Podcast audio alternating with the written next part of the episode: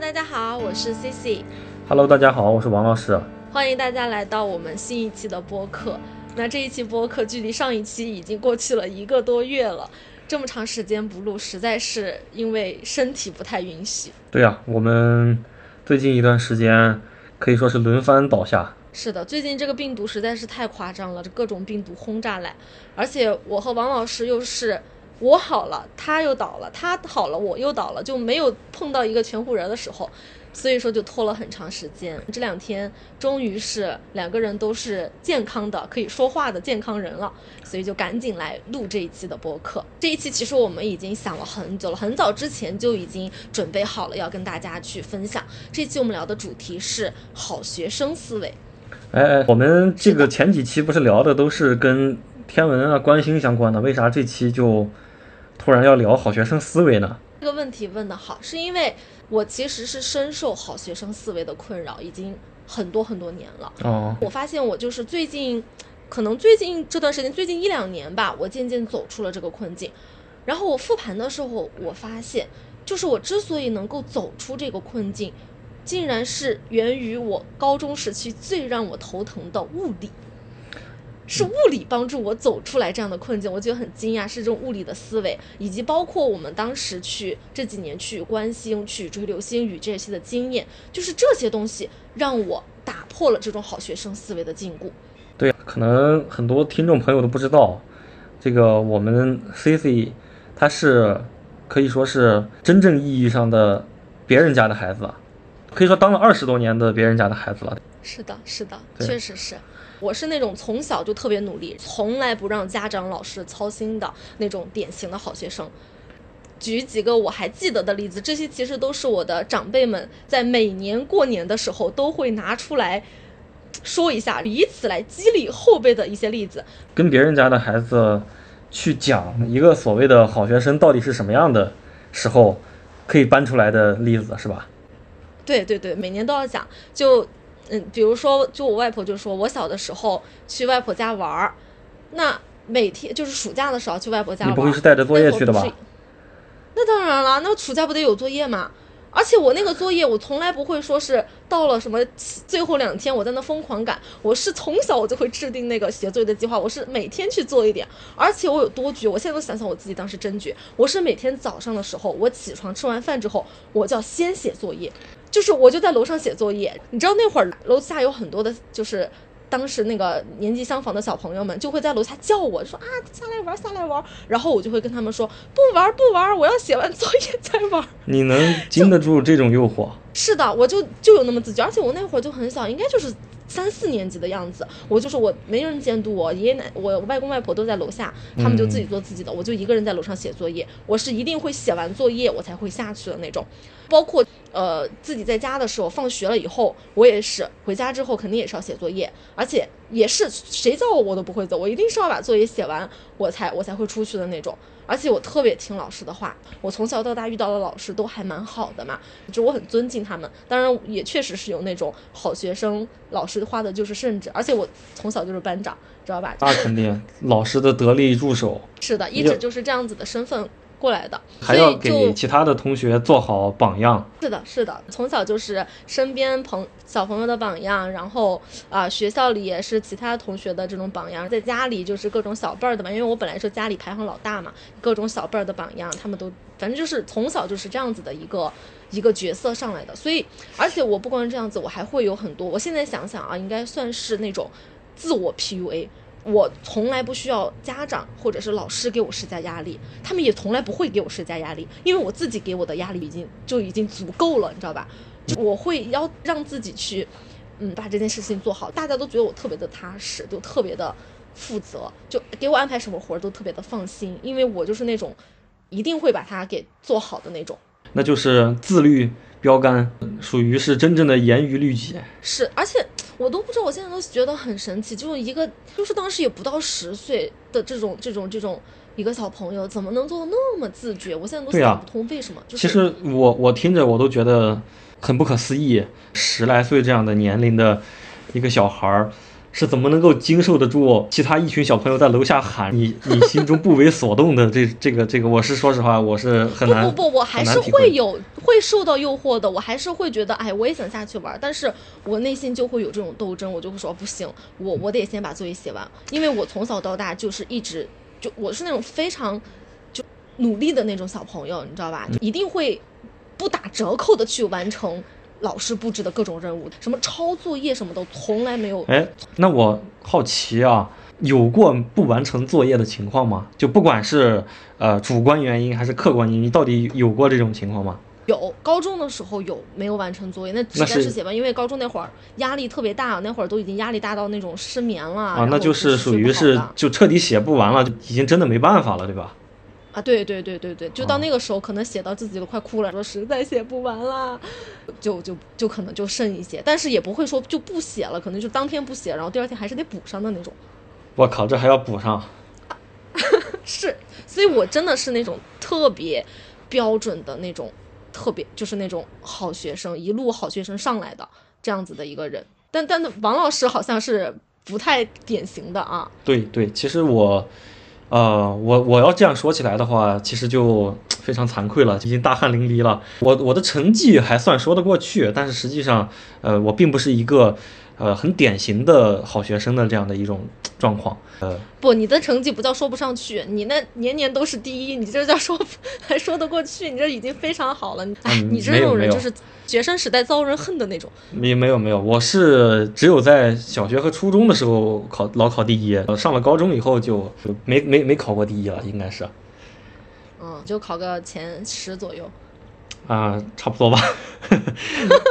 我知道王老师，他其实就我的了解，我知道王老师是那种学习成绩很好哦，他其实并不会像我这种非常踏实、努力、上进，就这种字眼跟王老师其实是没有什么关系的。没关系，没关系，有点太太太太绝对了吧？没有还是有点小关系的，稍微有一点，偶尔会有一点。对，偶尔就是考前可能会有一点，要需要补作业的时候会有一点，但是因为他没有这样，所以说其实王老师很多这种呃什么创造力啊、好奇心啊什么乱七八糟，还包括他自己折腾了很多很多喜欢的这些事情，都有精力去做，不像我可能就把只把学习这一件事情占用了我特特别多的精力，所以我感觉我是那种非常标准典型的好学生啊、王老师其实算是享受了好学生的福利，但是他其实不太被这种标准的好学生的这种思维给捆住的这样子的一个非典型的嗯，学生。其实我觉得呢，事情还是都有两面性的。呃，虽然说你刚才说我是享受了好学生的福利啊，但是其实我享受到的好学生的福利，呃，相比于你而言的话，肯定还是要少很多的。毕竟好学生这种东西还是会受到呃社会的认可的，所以说，其实我觉得。呃，不管是从老师的表扬啊，或者是、呃会会给你发一些奖啊，这样的一些东西，包括到后来，我觉得从考试对吧，高考到后来考研啊之类的，我觉得你肯定还是享受了比我更多的福利，就在应试方面，对对对，而且事实上，事实上的话，我觉得在高考、考研这种纯的应试的环境当中，其实我觉得还是蛮吃亏的。其实，那我就跟你相反，我在这种环境里面就相对来说更加的怎么说，能获得更多的这种正反馈。我其实也挺想知道，呃，你觉得所谓的好学生思维，就是有哪些思维是属于那种典型的好学生思维呢？啊，我就只从我这么一个资深好学生的这样子的一个个体经验来分享一下，我觉得困扰我最多的，或者说我影响我最多的一种思维，就是努力就一定会成功。概括一下，应该就是这样一句话：努力一定会就会成功。我觉得这真的就是这一句话贯穿了几乎我的整个学生时代，而且我甚至在很多个不管是低谷时刻还是高光时刻，我的脑中都会闪过这句话，而且是这种记忆都非常的清晰。他会不断的会有这种正反馈给到自己。是你会告诉自己说，哎，就是我取得这个成功了，我就会觉得，哎，这是我努力的结果。如果说我对处在低谷，我没有做好一件事情，你会告诉自己说，是我不够努力，是这个意思吧？是，对对对，你看我从小的这个经验，我可以简单跟大家说一下。我刚刚有提到，我在小学阶段、小学、初中阶段，我还是学的比较轻松的，那会儿学习难度没有那么难，所以那会儿我就是认真写作业，认真听老师的课，每堂课都积极思考，就没有什么不好的学习习惯。所以我小学、初中的成绩一直都是在我们学校处于呃前三名这样子的一个情况，我就。我当时就觉得啊，努力真的是有用的。我一直能维持一个很好的成绩，并且我在初中毕业的时候还拿到了一个保送名额，是保送到我们市里面呃三所最好的学校之一的啊一个学校的一个保送名额。因为那会儿怕就是老师家长从小都会告诉你你要努力，我就特别听老师的话，我就努力，就拿到了这个名额。我就觉得哎，我真不错，我我就从那个城市边缘考到了市中心了，考到了我们市里的最好的学校。但是其实到了高中，我就比较。相对来说比较低谷一些，因为高中那会儿，为啥进到了头部的学校嘛？那里面的人都特别厉害啊，这个就是竞争压力变得大得多了，而且就就更卷了嘛，对吧？我以前就当鸡头来着，我一去我就成凤尾了。哇！我第一次考试就 第一次考试，八百多个人，我就考了六百多名。哇！我当时心里差点崩溃了，但是心理压力真的很大，因为我从来都是一二三名这样子的一个成绩，我一去就六百多名，这个就把我给打懵了。所以我整个高中其实过的压力非常大，包括我刚刚有提到，我后来就是有失眠呀、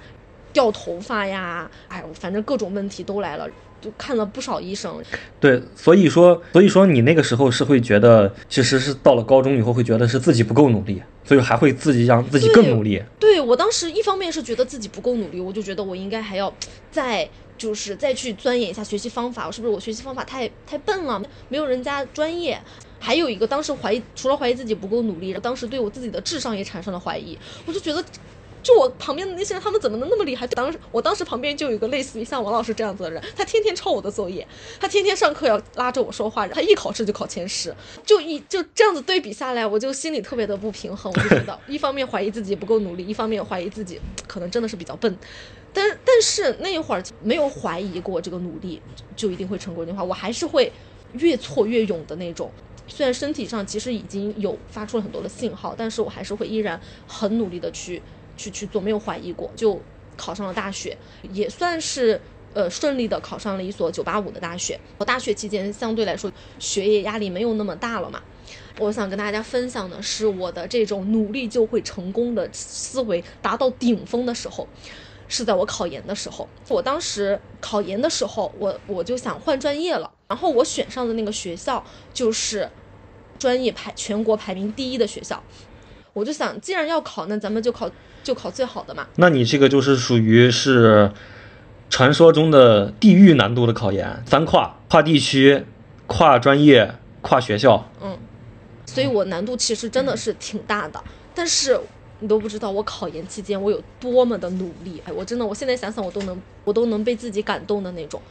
就是我当时考研的，从大概七八月份的时候进第一轮第一轮复习嘛，到了九月份就开始每天。早上八点到十二点四个小时，下午两点到六点四个小时，八点到十二点，我每天保持学习十二个小时，一直学了学到考研前那么几个月，就每天都这样子。而且我当时考研的时候是有很多需要去背的嘛，你知道吧？我真的是背不下来，然后我背了我就发现我背了我就忘，背了我就忘，背完第一遍我第二遍背的时候发现我都忘了，我就特别焦虑，我焦虑我就哭嘛。但是我发现我一哭我就我时间就耽误了呀，我就想我这里一哭哭了两个小时，那我今天任务就完不成了。但是我又确实很有压力，我怎么办？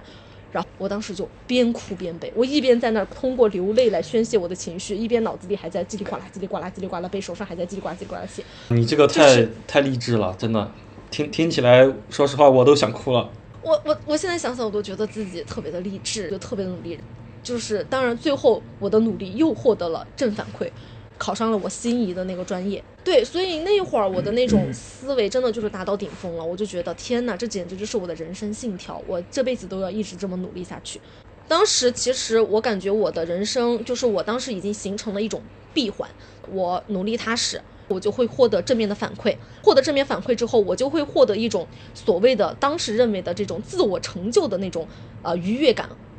我就会有动力继续去努力，所以这就形成了一个闭环，就。二十多年来，一直都不管是在学习方面，还是说出了社会以后去工作什么的，可能这个闭环都一直潜移默化的影响着我的这个行为模式。那听起来，感觉到现在为止都是确实从努力当中得到了很多的收获。都是都是很正面的反馈啊。那其实我想问的是，有没有一些会会让你自己觉得，不说是有一点怀疑吧，但是我觉得至少说会不会给自己造成一些呃困扰之类的，或者是一些不太好的方面呢？嗯，有。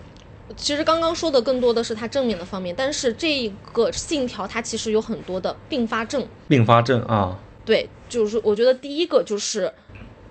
我自己概括的叫做娱娱乐有罪论，它是并发症之一。哦我发现我从前二十多年我是没有办法理所当然、心安理得的去放松的。不敢玩儿。对，就是一般我会在什么时候放？就比如说我考完研，我考过了，就觉得我现在值得去放松一下，我可能放松一两天。我觉得那段时间我可能是轻松的，但是嗯我在平时的时候，我是没有那种觉得，我是觉得自己不配休息，我就应该要一直努力，要不然就浪费时间了。我我感觉是不是可以这样理解，就是说，娱乐或者说休息这种东西，就像是就像是银行里的余额，你得先通过努力，通过一些这种成成功的这些东西来积攒一些余额，让自己好有这个余额去消耗。对对对，当你再去娱乐，让你放松的时候，就像是在消耗这个余额，是这个感觉吧？是是是是，所以我在我在休息的时候是很有焦虑感的，而且我跟你说，我过去在休息的时候，我也是要去做一些有用的事情。我的休息一般都是去看看书。我觉得我休息的时候也得要去做一些有有用的事情，所以我对这种我从小到大对游戏这种事情就是很排斥的，因为我觉得它就因为我说嘛，娱乐对我来说是有罪的嘛，那我觉得娱乐最典型的就是游戏，所以我对游戏是嗯。很排斥的。就这是我觉得第二个，然后还有一个就是我，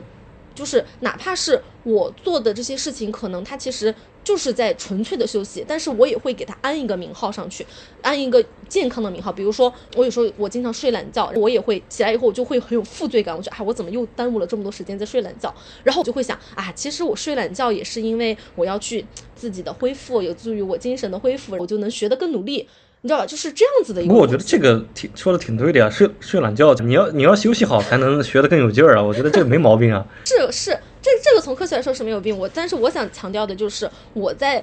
做这些可能大家觉得真的是去休息的这种事情的时候，我也会给他找一个非常正确的理由来缓解我内心的那种焦虑。你会觉得睡懒觉这个事情是不好的，所以说你会找一个这样的借口或者理由去去安慰自己。对对对，因为我觉得就是娱乐有就是娱乐有罪嘛，一切这种呃放松的呀、休息的呀这种事情，我潜意识里都会觉得还是浪费时间的。如果我有这些时间，我拿去再去努力一下，我跟我的那个信条更吻合了嘛，对吧？所以说，这是我觉得第一个我的并发症。嗯，第二个我觉得是，呃，其实困扰了我真的很久。我一直是一个要，就是我做事情的时候，我要做足完全的准备才敢去行动。我想去维持我这样的一个比较高的自尊。你要维持这种不败战绩，像那种感觉是吧？对对对对对，所以我在做一件事情之前，我会有很长的这种呃心理准备和实质性的准备。心理准备我可能就会去不停的评估这个事情我到底能不能做到，我花很大努力我能不能做到，就是我努力了之后能不能取得一个比较确定的我可以有把握的结果。对，那如果说这个事情你觉得不太有把握，那你可能就不会去做这个事儿了，是吧？对，这是我第一个，就是我很难真正的迈开步子去做一件有挑战性的事情，所以我可能选择的一些事情都是比较确定的、比较保守的这样的一些事情去做。我就这这是第一个，还有一个，我后来去经过很多的这种思维训练，那个老师告诉我的，他说我的思维存在一个过度思考的这样的一个问题，我会在做一件事情之前会。提前预设非常非常多的情况。其实我这个人发散思维是很强的，我有很多很多的点子，但是真正我去做的点子可能万分之一都不到。比如说我当时有一次我冒出个点子，就是说我想去拍一个关于月经羞耻的视频，就突然就说我要去拍这个视频，但我。其实我已经完全想好了我的形式是什么样的，然后就是我要怎么去拍，这些我都想好了。但想好之后，我没有立即去行动，然后我就开始去想，我做好了这个之后，我要怎么去发布呢？我在哪个平台上发布呢？发布了之后，我要怎么去引流呢？啊，然后后来我甚至联想到，哎，这个东西会不会产生一些负面的舆论？那这些舆论我要怎么去处理呢？那或者是说的，我甚至考虑到它会不会影响到我的工作？如果有人人肉到我的话，怎么怎么怎么样？我的思维就会。就就是完全发散开了，然后就会预设自己就会预设出很多很多的困难，一些潜在的困难给无限的放大，这样子的话就会影响你，就是反而不敢去做这件事情了。对，就像你像下棋一样，你下了第一步之后，我就会去想，哎，第二步他可能会下在哪些地方？如果他下在这个地方，我要怎么走？他下在这个地方，我要怎么走？所以这个可能性，这个未知的可能性是呈指数级的增嗯增长的。所以我的脑袋就是完全就受不住这样子的一个信息轰炸，我就会觉得啊，这事儿我做不了嗯，我就会放弃。我所以，我就是一直都很难去尝试一些有挑战的，我觉得真正有意思的、带有比较大不确定性的这样子的一些事情，我基本上都是在我脑子里夭折了。这这这，我觉得也是，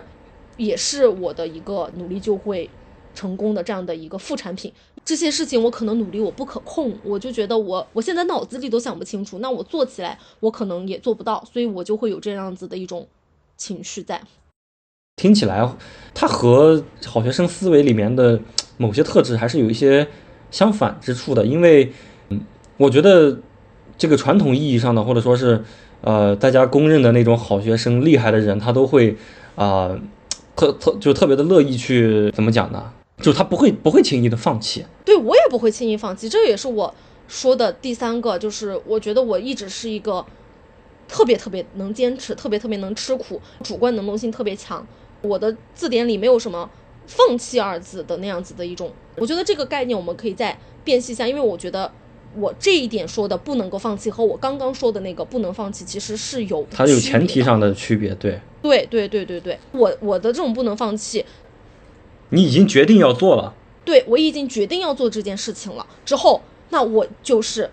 经过了我前面的这些评估之后，然后我已经决定要去做了。当然，还有一些事情它其实不受我的评估，大部分事情是一些我必须要做的事情。比如说，我能不学习吗？这个学习再难我也得学呀。比如我高中的时候学物理学的那么痛苦，我也不能评估说啊太难了我就放弃了，我放弃不了，所以我就能我就能硬着头皮咬着牙，我就。跟他死磕，我要把它学下去。我说的不放弃，特别坚持，甚至是以牺牲自己的健康、牺牲自己的快乐，这样子就是高中时期啊，这样这样子为前提去苦学。这种时候我是没有去放弃的，所以我说的我特别能坚持，特别能吃苦，是这样的前提。但我刚刚说的那些放弃，是因为我在脑子里面就已经把它筛选掉了，我筛选掉了很多我自己想做但是不是那么必要做的事情，因为那些事情可能才是真正的有挑战的、具有不确定性的这样的一个嗯事情。但这些事情在我的成长过程当中，很多就被筛除掉了。所以，其实我觉得我，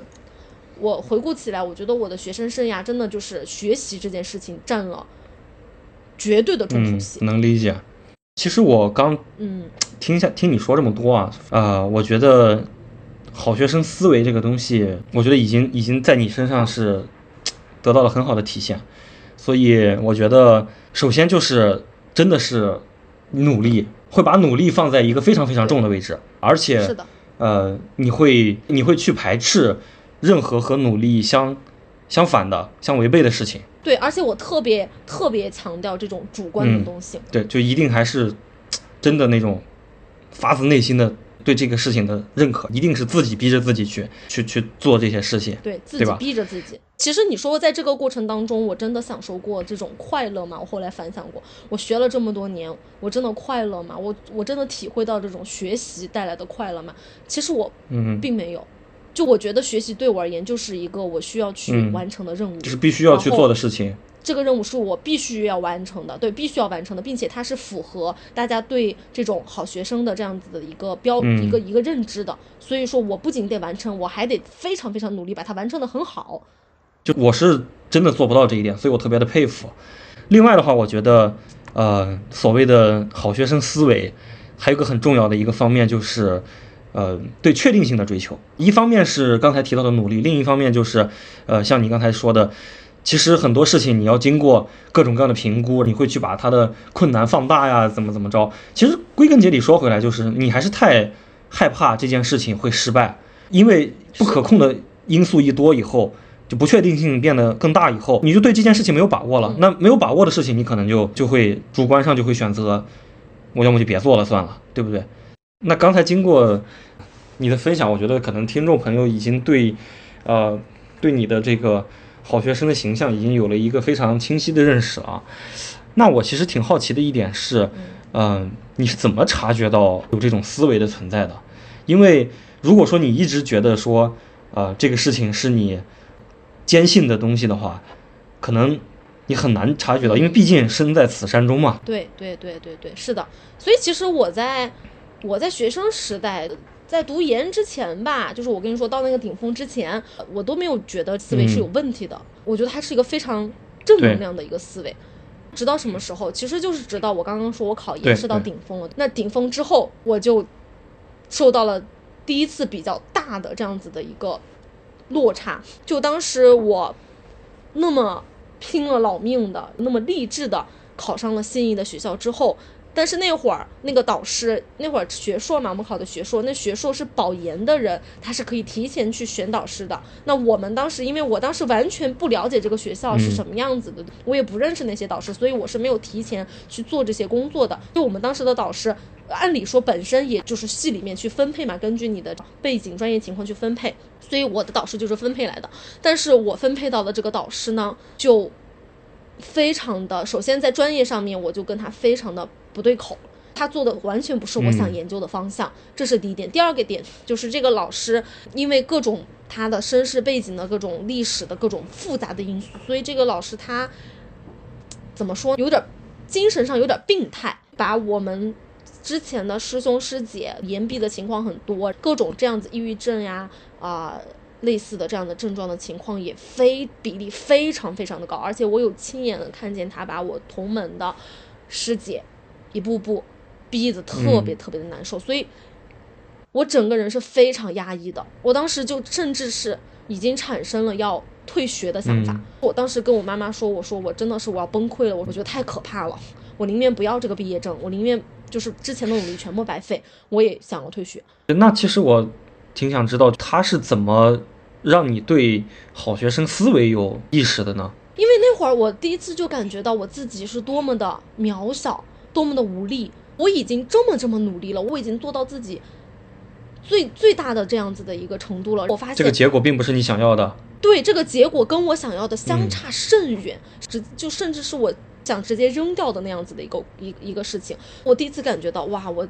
这么原来这个命运如此的不受我自己的控制，即使我付出了全力，我也没有办法去控制这种这种因素，而且这个因素。特别随机嘛，就把你安排到哪哪个老师那里去，所以我当时就是第一次觉得从那种顶峰上来一下咣叽刷摔下来，逼得想要退学的那样子的一个。那我觉得是不是可以这么理解？其实相当于说你一直以来都认为的努力就一定会有好结果，这个结论开始发生动摇了。你开始发现努力好像并不一定会出现好结果。对，而且。我觉得到那个时候，其实都只是算是一个萌芽吧。正开始有这样的觉察，是我工作之后。我工作之后，其实我就从一个好学生变成了一个好员工，是属于是顺延了。对，变成了一个好员工。但是那一会儿。就是，但是我发现，就是工作之后，可能也确实是因为，嗯，年龄也更大了一些，身体状况没有学生时代那么那么能折腾了。所以有一段时间，我当时接了非常非常多的活之后，我就发现了我的压力真的是大到让我真的是爆棚了。而且我有一种感觉，我当时感觉我触到自己的边界了，我就觉得。我就到这儿了，我好像以前觉得我努力了以后，我还能再往前走，再往前走。但是就是当工作，就是当那个强度到了那个时候，我我就感觉到，我我真的是不行了。我就是我感觉我再努力，我也我也我也不行。我感觉我触到了边界，而且那会儿我开始感觉到了一种 PUA，PUA 就是那种我以前是自对不也不是 PUA，我以前都是那种自己卷自己嘛。但是我那会儿感觉到了，进入到社会之后，我的这种。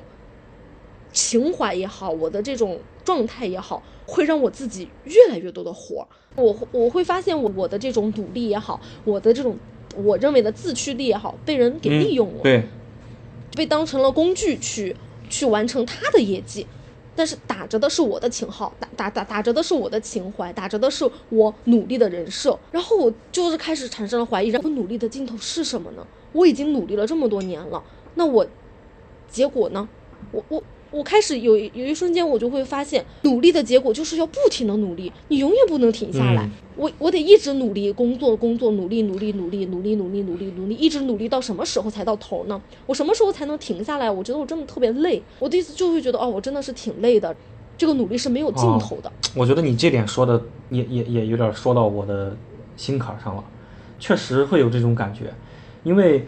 呃。因为我觉得我们在上学的时候，就你努力，它是有一个确定的目标的。我努力就是为了高考，或者为就是考研。对，努力等到我考试的那天，它是会有一个兑现的。就会结结果子的。对对对，它就兑现了。当我们进入工作以后，这个事情所谓的目标就会拉得无限的远。你会发现，对，怎么努力，或者说，我我我再去拼，但是好像一时半会儿也得不到什么反馈，就这个东西好像会变得虚无缥缈。对，而且而且我觉得是是是这样子的，就是我们在学生时代的时候努力是一条单，就是一条非常明确的一条道路啊，考高分儿升学，它是一个可以看得到阶段性结果的一个事情。但是你到了到了社会上之后，你就会发现这个目标变得非常的多元，就是不仅是工作，可能还有生活方面，还有各种各样的事情，你的目标会变得非常的非常的分散。事情会变得非常的复杂，对，非常分散，特别的复杂，而且你有一种望不到头的感觉。对，对，是的，是的。其实说白了，还是社会给我们上了一课，你觉得呢？我们在真实的社会当中遇到的各种各样的问题，它其实是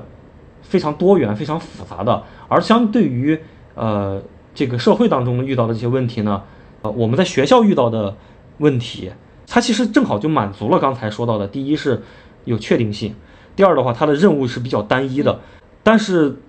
进入社会以后的话，这个事情很多不由我们操控了。可能你会发现，单纯的努力其实好像并不一定能得到一个好的结果。同时，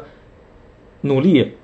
得到一个什么样的结果，这个之间的关系会变得模糊。所以，就努力这件事情就开始失效。那如果我们还拿着这样子的一种好学生的思维去对待这样子的复杂的这种情况的话，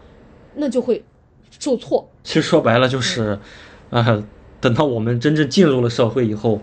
是遭受了社会的毒打，然后才意识到 这一点的，对吧？而且不仅是这样子，慢慢的我发现我对于成功这一个事情的定义，或者是说对它的认知发生了变化。怎么说呢？我觉得以前成功是有一个非常明确，而且是一个相对比较狭窄，而且是一个大家公认的有一个这么的一个标准的。比如说在学生时代，成功的定义就是你学得好，你分儿考得好，然后你能上到一个更好的学校。那到到了社会里面以后，成功可能就意味着你找到了一个很好的工作，呃，你的工资很高，然后你混得很好，这是我们大家定义的成功的这样的一个标准。但是我后来发现，其实成功它这样子可以是一种成功，但是成功其实有很多很多种定义，还有很多很多的种方式都可以被认定为成功，只不过它不被主流所认可，是的，是的，或者说不被主流所推崇。而我之前刚刚有提到过，我发现我之前在学生时代的时候，我真的非常努力的在学习，但是我其实并没有感受到这件事情给我带来的快乐，我只是把它当做了一个我非做不可，而且是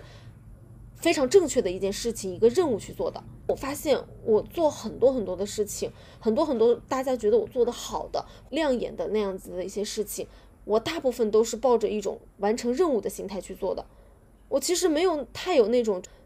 去享受这个过程的这样子的一种心情。很多时候，我觉得我是一个非常目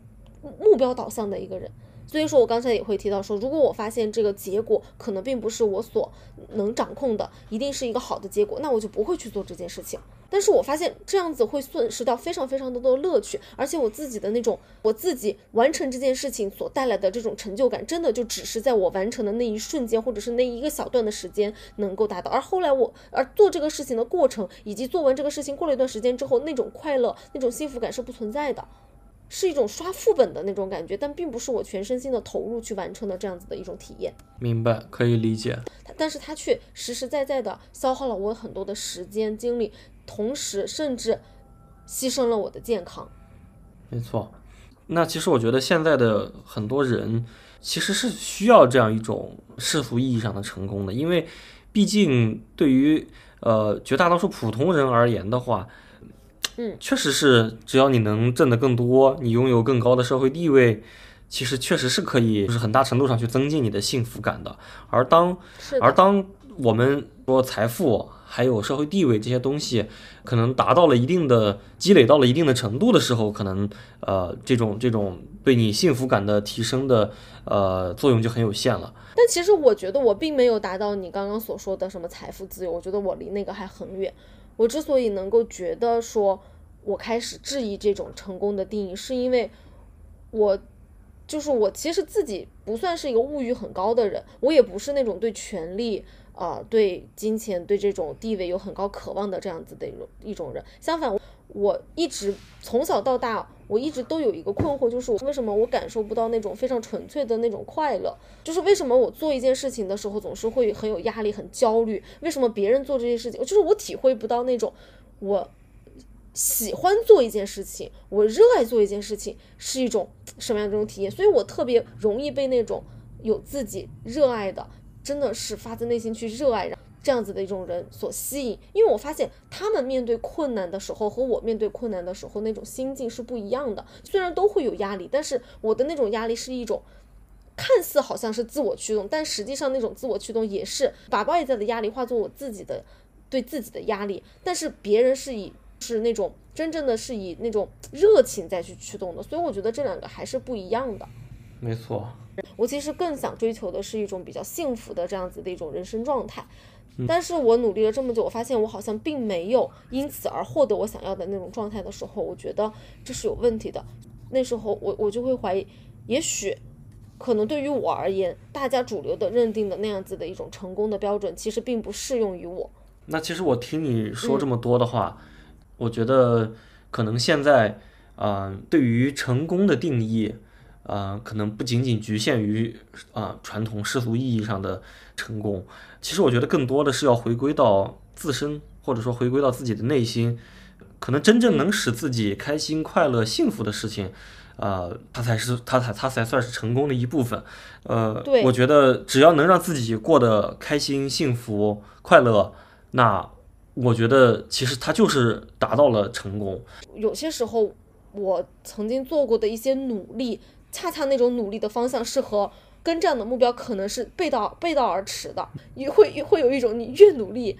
越离这个目标很远，越努力越不幸的那种感觉。是的，是的。所以也也是有这样子的原因，我意识到了这种内在和就是这样子的一种矛盾，所以我开始怀疑我当时非常坚信的这一条理念，可能它从根儿上我就开始怀疑。我所要去努力达到的那个成功，是不是我真的想要的东西？你觉得这个产生好学生思维的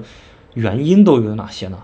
我觉得很明显的，从一个很大的一个角度来说，整个社会文化嘛，就是我们在这个东亚的这种儒家文化的洗礼之下，那我们肯定是非常认可努力的价值的。对对，当然努力是一定会有价值的，但是我觉得在我们这个文化当中，这个价值的权重。或者说它的意义被抬到了一个非常高的这样子的一个位置，以至于我们真的就觉得，呃，努力就就一定会去，一定会成功，这个事情是绝对的，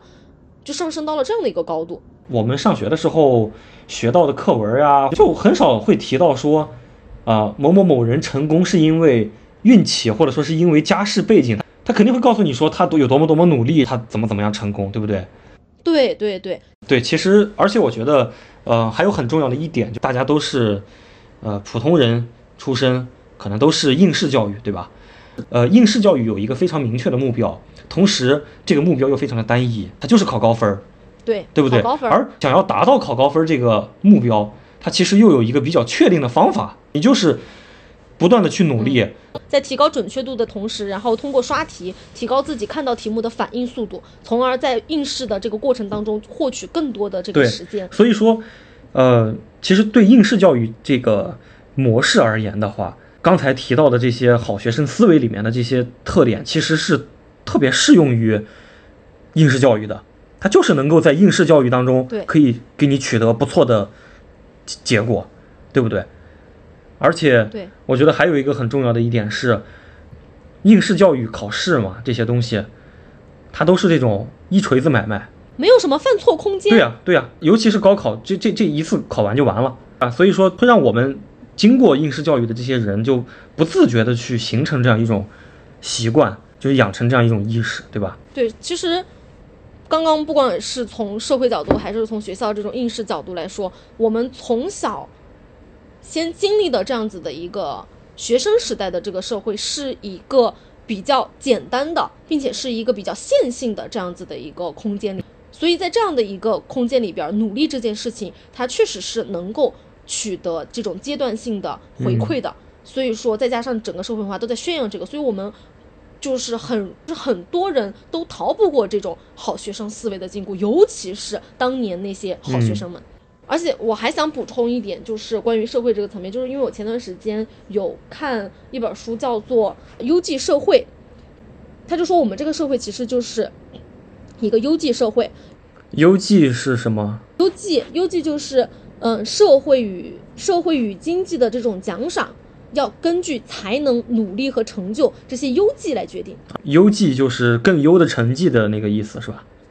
对对对，更优的成绩。所以说，他们强调的就是这种优绩社会强调的就是人们要在这种机会平等的条件下去公平的竞争，然后成绩优异的人去获胜。就是我们现在处在这样的优绩社会里面，所以说这个理论的核心背景就是成功是凭自己的努力和奋斗就可以获得的东西，而且英雄不问出处。哎，不管你你以前出身多么的贫贱，那每个人都有平等的机会。所以说，成功的人就应该获得奖赏，整个是这样的一个逻辑。没错。但是优绩社会它本身是打着一种打破阶层固定啊，让社会流动起来，但是现实是它并没有实现这样的目标。是吗？你没有发现吗？其实就在现在我们的这个社会上面，我们刚刚一直在说努力就一定会成功吗？我那个书里面这个哲学家桑德尔他就从这种道德哲学去揭示这种看起来非常公平的优绩社会当中的不公平性。他说，影响我们成功与否的因素大都不是我们自己能够决定的，比如说性别、种族、地区、健康情况、天赋、家庭背景等等这些东西。跟我们自己的选择，我们自己的努力其实没有什么关系，但是却在很大的程度上面决定了我们能不能进入大学，能不能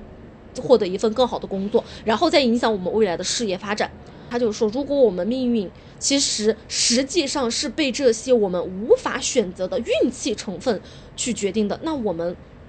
获得的成就就是理所当然的吗？那些人能够获得这种高薪，就真的是来自于他们努力，所以他们能理所当然吗？但实际上是，道运气这种东西在道德上面是一种非常任意的因素，所以说依靠运气获得的这种所谓的优绩，他并没有这种呃理所当然的这种正当性，所以他觉得就是这种优绩的社会其实是谈不上公平的。哦，我当时看完我就觉得。我我我觉得说的特别的深刻，就是因为我们从小就告诉你啊，你要努力，你就能获得高分，你获得高分以后就能够呃考到好大学，考到好的大学，你就能获得好的工作，获得好的工作，你的生活就能很幸福了，就一直是这样子的一套简单的逻辑。对对。但实际上我们进入这个复杂社会之后，就是同样的分数，但是如果一个是很偏远地区的农村的孩子，一个是首都的，非常非常就是。优质的这样的家庭的两个孩子，他们能获得同样的命运吗？确实，你这么一说的话，我觉得还真是。且不说这种家庭背景吧，我觉得它里面说的有一点我非常认同，就是我们的就健康状况。你有没有发现？在社会上面混得很好的，就是能爬到很高的，获得很高成就那些，他们的身体都非常好，他们真的是什么压力压着他们，他们都能够睡得好，吃得好，也不出现什么问题。而有的人可能，你可能压力一大，他可能身体就出问题了，不是睡不好觉，那可能或者严重的直接就得抑郁症啊，就各种各样子的这种呃。各种疾病，或者是身体的各种激素就开始紊乱了。那你身体打了信号，那只能停下来，你不得不停下来，你动不了了。没错，没错。所以说，我就发现我们不管是我们单位，还是说我看到的这种，我发现他们身体都挺好的。没错，你你说这个这两天我们不是轮番病倒吗？确实，我感受挺挺深的。就这这病了一个月的时间，我感觉啊，不管是工作也好，还是自己平时干了一些什么事情，都都都只能停摆。就真的是身体是革命的本钱，是的。但是你说身体这个东西跟我们后天也是，虽然说也是有有关系的，但是很多这种身体的底子可能就是是的，是的，娘胎自己带出来的，对对对吧？这是我们真的是没有办法去去那个去选择的一些东西。但是它真的，我们以前可能都不太会去考虑这种身体健康跟成功与否的关系。但是我现在越来越觉得这俩之间的关系可太大了。身体不好的早早的就就就被筛选了，而且我自己能感觉到，就是每个人的身体底子真的是不一样的。嗯，是的。我我当时看完这本书之后，看了这本书之后，我其实也感触挺深刻的。我就觉得，嗯，这个努力就一定会成功这件事情，再次打了一个大大大大大的问号。对那其实我们刚才说了这么多的话，呃，我觉得关于什么是好学生思维以及好学生思维产生的原因啊，这些我们感觉啊、我感觉我们已经分析的其实已经比较透彻了。那其实我觉得可能大家最想了解的还是如何打破的问题。那我有点好奇啊、你是怎么打破这种认知的呢？其实我觉得你在问我这个问题之前，我我还比较好奇，我想先问你，我很好奇为什么你身在这个环境当中，你却没有被这种思维所禁锢？你说，如果说你小的时候啊，比如说调皮，受到诱惑多，你可能自然而然的就比较爱玩。那尤其是到了高中，这种学习压力本身就非常大的情况下面，你又是怎么去避免自己进入这样子的一个思维当中的呢？因为你好像不存在一个明显的打破的过程。对，其实对我而言的话，这个过程没有像你这么明显，这么这么波折哈。其实从小的时候来讲，嗯，我觉得很重要的一点是，呃，我爸妈其实对我的学习成绩，呃，没有那么的在乎，他们没有说像，呃，有一些家长一样唯分数论。另外的话，我觉得，呃，可能还是我玩的比较多吧，玩的花，玩的花，玩的多了以后的话，其实我的精力，呃，是会被分配到别的事情上面去的，所以说我没有把很多的精力放到努力学习这件事情上。那么，即使嗯努力学习这件事情，它给了我正反馈，因为它毕竟占的我的这个比重少嘛，正反馈本身对我的刺激作用也是比较弱的。而且相反，其实呃，我在玩别的东西啊，我从小玩各种各样的乱七八糟的东西那太多了，这一时半会儿就说不过来了。那那你能想到的水电火，哎，这些危险的东西，都都都都玩过。反正我在玩这些东西的过程当中，我觉得它给我的正反馈要比呃努力学习的正反馈要大很多。你玩这些东西，它是一个怎么说呢？纯好玩嘛，你就去玩嘛，玩了它就好玩嘛，然后正反馈就来了嘛，就就就这么简单。它没有说，呃，对特别特别强调这个努力呀、或者是怎么怎么样，或者说要就就就，而且我觉得很重要一点就是玩儿这个事情，它不是一个像考试一样，它是追求结果的，就是图好玩儿，就是觉得这个过程很开心。然后至于说这个东西玩了，最后玩成啥样了，玩的好还是不好，没人没人在乎呀，Who cares，对不对？嗯所以说，自然而然的话，我就没有一个呃特别强的说是去追求一个特定的目标的这样的一个习惯。嗯，我们聊天的时候有聊过，你小时候玩的这些东西，实际上对你以后的学习其实是起了很大的作用的。虽然你不是有目的的去完成这个过程，但是它是潜移默化的。是的，是的，当然这个是一个我觉得我玩的过程当中的一个副产物，因为我当时在玩儿，呃，你比如说像电，对吧？那我小的时候，呃，家里边有什么比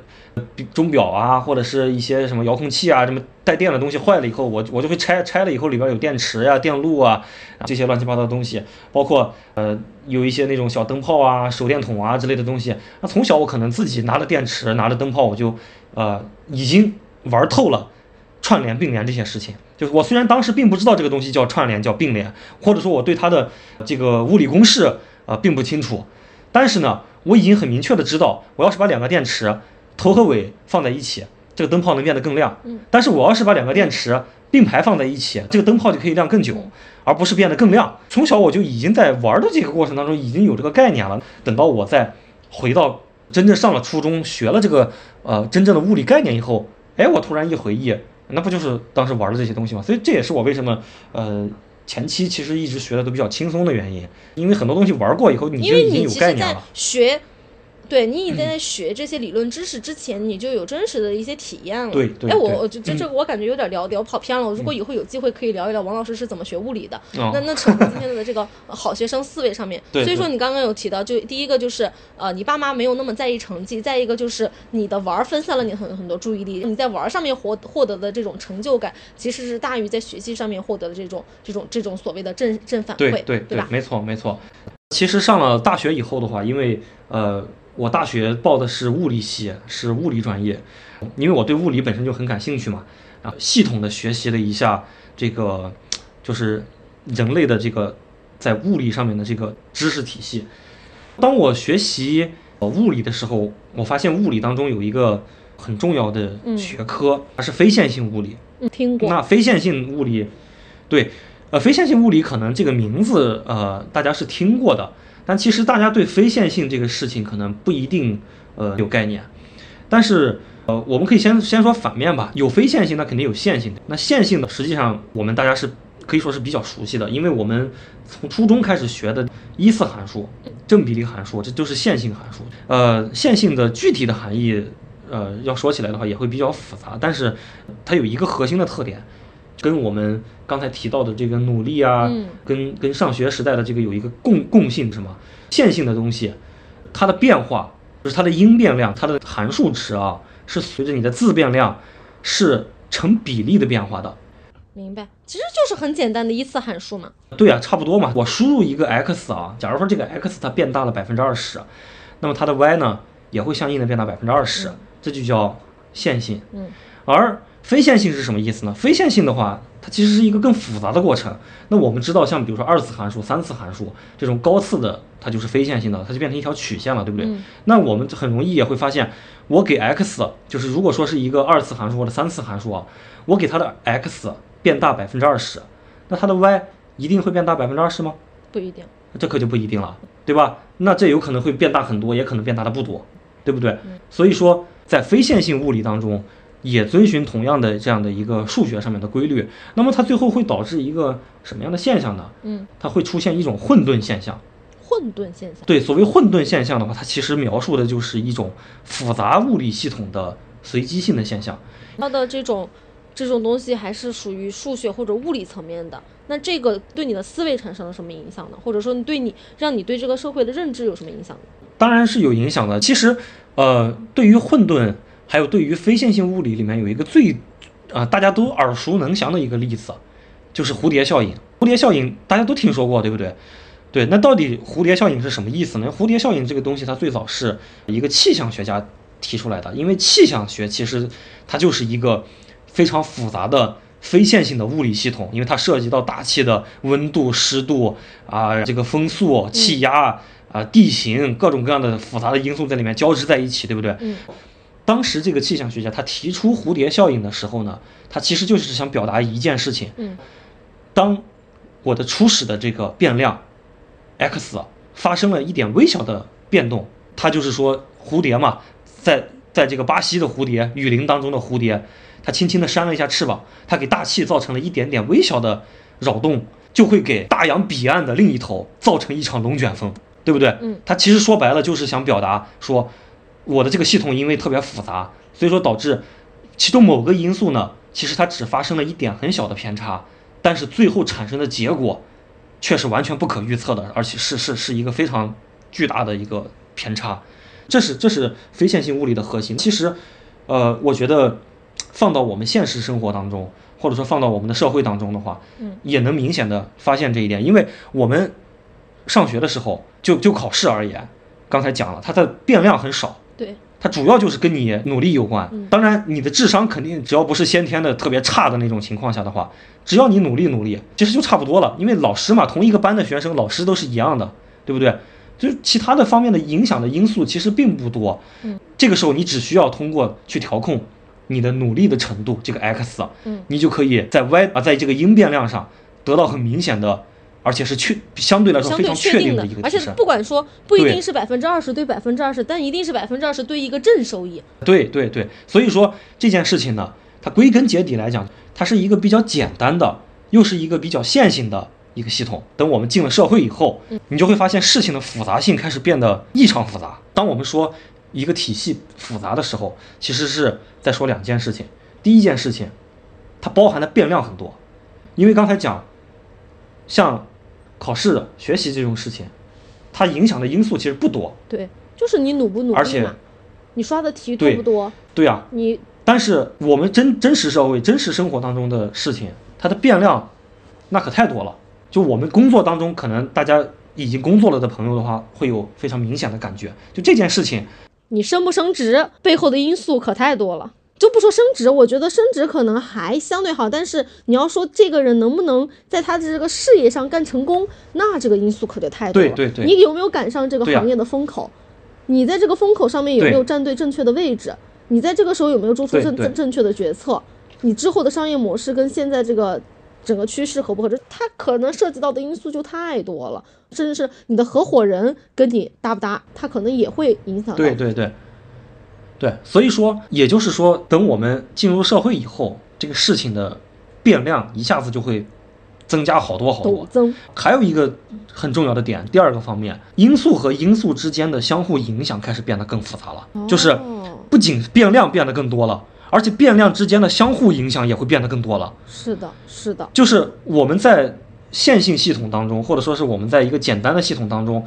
，A 因素和 B 因素之间可能没有什么联系，他们他们是相互独立的，嗯，对不对？我努力这件事情啊，和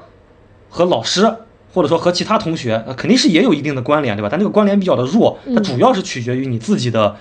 自控力，对不对？取决于你自己的这个自律的情况。但是进入社会以后，你会发现所有的因素之间有着千丝万缕的联系，对不对？所以说就会导致这个事情一下子变得复杂起来。当这个系统变得复杂，变得进进进入了非线性以后呢，它就会出现一个不可控的现象。你想要的这个结果和你想象当中的我去调控这个变量，它不一定能达到的，甚至有可能还背离，完全背离，对不对？这都是有可能发生的。所以说这个时候我们之前的那些思维就不顶用了。这是我觉得这是我学了物理以后，呃，给我一个非常非常非常重要的收获。而且我研究生的时候学习的是量子物理，我的主修的这个呃方向是量子光学，其实是属于量子物理的一部分。那么我们都要学这个量子力学的。那一提起量子力学，大家肯定想到一句话嘛，薛定谔的遇事不决，量子力学嘛，对吧？那大家为什么会这么说呢？因为量子力学它就是一门研究随机性的学科，因为量子力学的体系下，这些微观粒子它的行为都是按照概率的方式去演化，而这个粒子它最终出现在什么位置，或者说它最终这个大小、它的位置、速度这些物理量的取值，都是在概率下得到的一个结果。就是我觉得可能说起来比较复杂，但是其实很简单的那个很著名的实验——薛定谔的猫。这个猫它是死是活的这个状态，它是处在一个概率分布的，它不一定会死，也不一定是真的是活着，它有一定的概率是死的，有一定概率是活的。那这个概率什么时候得到一个确定的验证？就是在打开盒子的那一瞬间，你才知道它确定的值是什么。所以说，你要追求一个确定的、明确的这样的一个结果，其实本身就是不可能的。它本身就是不符合物理规律的。说白了，对，所以说我觉得对，在我在我学习的这个过程当中，我是首先通过物理的理论，随后又根据自身的经历啊什么的，我一点一点的就觉得这个世界的啊它的复杂，就是先是认识到了这个物理世界的复杂，随后又通过上班啊这些这些经历，我认识到了这个社会的复杂性。嗯所以说，对于我而言，好像其实一路以来并没有一个特别呃明确因为的这个。你正好学的是物理，你学物理又因为你一贯的学习经验、一学习的这种方式和态度，你不只是停留在学物理这些公式，去学它的这些定理，你是去会去学习这种物理的它的这种思想，并且根据你自己的这种生活的观察，把它迁移到这种对生活的认知当中来，从而把你的认知进行了一个塑造和改善。所以说。你认识到了社会的复杂性，从而你就认识到这种在这种复杂的混沌系统当中，努力它只是一个众多因素当中的其中一个小小的因素，并没有我们从小到大父母老师告诉我们的如此的神圣、如此的不可撼动、如此的有效。对，没错，是这样子的。是的，这其实嗯也就是我们为什么说这个好学生思维是这样子打破的，因为因为我我高中其实学物理学的挺痛苦的，因为那会儿就是纠结那些公式呀、那些运算呀，什么一个小球它又在那跑来跑去的啊，可头疼了。但是我后来当我没有这样子的一个非常功利的这样子的一个心态去学习物理的时候，我会发现哇，物理真的是挺神奇的一个东西。就撇开它那些复杂的公式公式不谈，它真的物理物理，它真的是揭示了世间万物的道理。万物之理。对万物之理，所以我就去深入这种思维之后，我我的认知也开始发现了一种改变。我就从这种简单的线性的对社会的这种简单线性的这种认知，转变为了就是当然也结合自己的亲身经历，发现了其中的这种复杂、不可控、不可预测、不确定的这样的一个层面。所以在我上班之后，都动摇了我对努力就一定会成功这一件事情的这个信念。当然，我们说一个事情的，就是一个事情的改变，认知层面上的突破是第一步，也是非常重要的一步。但是除了认知之外，你还得配合着行动。只有认知没有行动，这个事情也做不成。要知行合一嘛？对，知行合一。所以当我发现了这个，在我的认知上面进行了突破之后，我就开启了一些行动，和我以前的一些选择可能不一样的一些行动。我就比较典型的就是举一个我们随手就能举的，就比如说做播客这件事情，就对于我而言，其实就是一个对我的认知改变的一次行动上的尝试。因为我刚刚有提到过，我在做这种不确定的，我自己又没有尝试过，又是一个很复杂的这样的一些这些事情的时候，我其实是会有畏难情绪的，我是会想求保求求一个稳定的，求一个我就是我做就一定要做好的。但是当我意识到，其实很多事情我做也不一定能做好，我就感兴趣，我就做着玩儿吧，我就抱着这种做着玩儿吧的这种心态，我去做这件事情的时候，我其实就没有那么大心理压力了。我就想，反正我就说我自己想说的内容。至于说这个播客啊，能有多少人来收听，订阅数能怎么涨，还是说有多少人喜欢，其实我不去关注这些结果。那我当我不关注这些结果之后，我就发现，哎，我好像能够去开始做这件事情。但这只是第一步，我觉得我刚开始回忆一下，我刚开始。做这个播客之前，我其实又有一点陷入到那种过度思考的思维僵局里面。我又开始想，我这个播客一开始我就要设定好它的定位，然后设定好它的粉丝群体，想好我每一期我日后的这个发展路径，第一期、第二期怎么怎么样。我想特别多，发现哇，我我没有办法去做到，我就说我根本想不到那么远。所以当时跟王老师讲的这个事情的时候，王老师也是跟我说，你先做出第一步再说。你先录完第一期之后的问题，走一步看一步再去解决，因为这个事情太不确定性了，你不知道你录完之后会出现什么样的问题，你只能出现了这个真正的问题之后，你再去解决它。然后我我也就是克服了这样的一种心理去做了，我就发现做了第一期之后，我发现做完第一期之后，真正遇到的问题和我没做之前我自己预想的那些问题，不能说完全没有关系，但是基本上都是我当时没有想到的问题。我当时可能想到的是什么定位呀、什么发展呀、怎么怎么样的问题，但是实际上我录完第一期之后，我的最大的问题就是，这玩意儿剪辑怎么这么麻烦呀？就是我怎么样快速去剪辑，真的就会产生很多具体的问题，而这种真正做了之后产生的问题才是真实的问题。而我在没做之前，我脑子里想的那些问题，其实都是拦路虎，他们都不是真实存在的，是我自己想出来吓自己。他们都是纸老虎。对，都是纸老虎。所以我觉得，虽然就是一个简简单单的这样的一个做播客的这个事情，但是它确实也是其中一件我在 我打破认知之后的我的一次对抗我自己、打破我自己旧有认知的那样子的一次行动上面的尝试。然后我发现，当我做了之后，我的那个认知又会得到进一步的巩固和加深，我原来的那种困扰我的那种认知又会慢慢的减弱一些它的影响力。所以。就一点一点的，一点一点的再去突破这样子，呃，困扰我的好学生的思维。所以我觉得，嗯，我以后也会想要更多的去做更多实际的行动，去真正的摆脱这种好学生思维对我的负面影响。包括还有就是现在我刚刚有提到过我自己娱乐有罪论这件事情，其实。也是因为我的认知上发生了改变，然后我现在已经慢慢的真的能够享受到那种身就是纯粹的放松的时候的那种身心的愉悦感，这种东西我是以前从来没有没有感受过的，我只会感受到我休息的时候一种紧迫感，所以就是认知改变之后，我觉得很多事情就不一样了。而且我不知道你有没有感觉到，其实有的时候你真正的啊彻底的放松过以后，回头再去。工作，它反而有更高的效率，而且事实上，很多有效的休息，它还能增加你的创造力。对，我觉得我们一直倡导的这种苦学，啊，这种拼命的这种感觉，其实它并不利于可持续、可持续性的发展。它有点像是提前透支了以后的。精力也好，创造力也好，热情也好，去达成这种现阶段的一种比较近期的目标。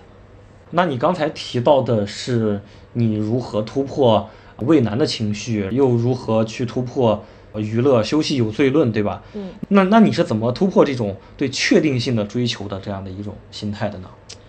我觉得这个其实还真的是跟我们去关心。去看流星雨有关。因为可能听过我们嗯之前节目的朋友，我们有前几期有录过去看流星雨，尤其是那一期我们讲我们去年新疆看流星雨那一期极限操作的那一期。如果听了那一期的朋友就知道，我们那一次的整个过程当整个过程都是处在一种极限操作以及极度不确定性的这样子的一个过程当中的。所以我觉得那一啊就是。其实不仅是那一次，我们之前很多次这种关心，其实都是伴随着这种很大的不确定性的。其实一开始的时候，我真的是比较怎么说呢，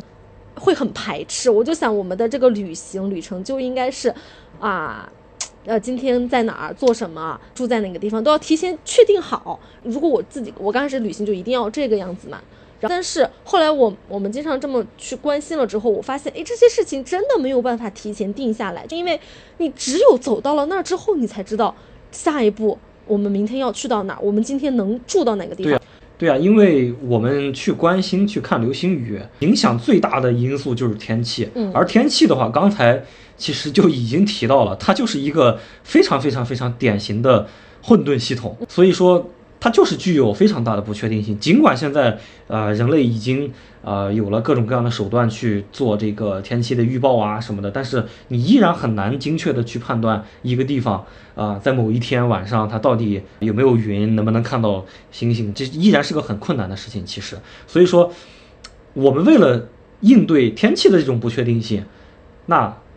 就没有办法，只我们就只能牺牲我们行程安排的这种确定性，去获得足够的机动，去保证我们能够看到一个比较好的这样的一个星空。对对，所以说在这一趟一趟的旅行当中，它提高了我对这种不确定性的就是耐受程度。耐受度，对耐受度在不断的刷新，不断地刷新啊，还可以这样子。然后是我我我发现，就是正是因为我们牺牲了这种行程的不确定性，我们不仅没有在旅程中什么风餐露宿，什么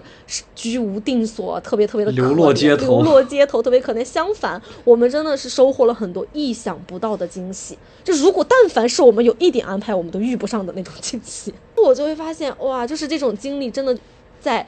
塑造我的反向的塑造我对这个社会的这个认知。我发现，我们如果想要去追求一种很一些浪浪漫的一些冒险、一些很精彩的这样子的一些经历的话，你完全计划好了去做的话，你是没有办法体验到这些的。所以我们当时那一期播客的题目也叫做是“流观流星雨是一场关于不确定性的极大的冒险”。是的，是对，的，所以就是你刚刚问我怎么去打破这种不确定性认知，我觉得很大程度上就是这一次又一次的这种关心的追流星雨的经历，塑造了我的这个认知。看来看流星雨这件事情，它不光很浪漫，不光很很美好，它还能塑造你的三观。是的，那我觉得大家都应该啊，去找机会去看看流星雨。对，尤其是我觉得，尤其是像我我这种像我原来的我那种非常非常追求这种确定的，呃，旅行也要追求行程也要确定的这样子的人，真的应该去体验一下，把自己置在一种完未知的这样的一个场域当中去。纯粹的去体验当下的那种感觉，这种感觉得到的这种美好的体验，真的会反向塑造自己的认知。那其实我们说了这么多，好像好像是在不管怎么着，反正我们最后都是要挣脱这个好学生思维的束缚。但其实，呃，说实话，我作为一个非典型的好学生，其实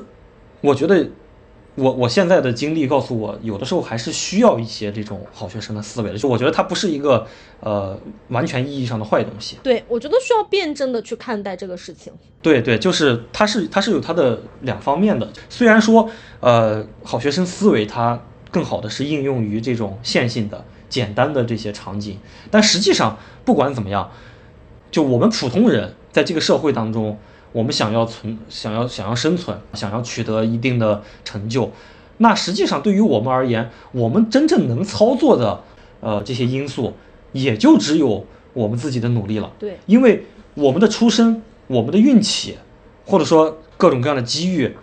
那是可遇不可求的。那我觉得我们还是应该花花花一些时间精力去好好的努力，去磨练自己，让自己有接受运气的准备。对就是等到机遇、运气真正到你身上的这一天的时候，不至于说因为你没有努力，接不住这个运气。对。我脑海中一直有一个关于我们成长路径的一个很具象的一幅图，就是在大海当中的航行。我就感觉其实我们每个人都像是一艘船，在大海上航行。在我们学生时代的时候，家长老师就告诉我们，你要努力的划桨，努力的划桨，然后就能划到很远。一开始你真的就是你划一步就能走一步，划一步就能走一步，然后你真的可以走到一个还不错的位置。但是你发现有一天你可能。你你特别累，你可能精疲力尽，或者说那个海上的风浪已经不足以你再往前滑行了，你就被迫要停下来了。你停下来之后，你这个时候你可能就。反应过来，你环顾四周，你发现，哎，其他人的船好像跟你不太一样。有的人他可能本身就带就是一个巨船，他自己就带有马达，或者有的人他是他的船上有很多人在帮他划，或者甚至是有的人他他一开始他就不跟你在同一个岸边上，他可能一开始就比你在一个比你很远的地方。但这些事情可能你只能走出去，走出海之后，你这样观察，你才会发现，那那个时候我们。可能就会有一种很幻灭的感觉，就会觉得。啊！我之前一直辛辛苦苦的划这个奖，原来别的人要么有马达，要么有人在帮他，要么人家就已经起起跑线都跟我不一样，那我这个努力还有什么用呢？但是至少，嗯。你反应过来的时候，对吧？我们停下来，我们真的没有办法再往前进的时候，你回过头看，你至少已经走出了这么远了。如果你一开始就什么都不做的话，那你一开始就停在港湾里面了。我有些时候，当我自己触到这种极限状态，就是我触到我自己，我可能就我我再努力也不过如此，或者是说我我我可能我如果没有更好的机遇，我。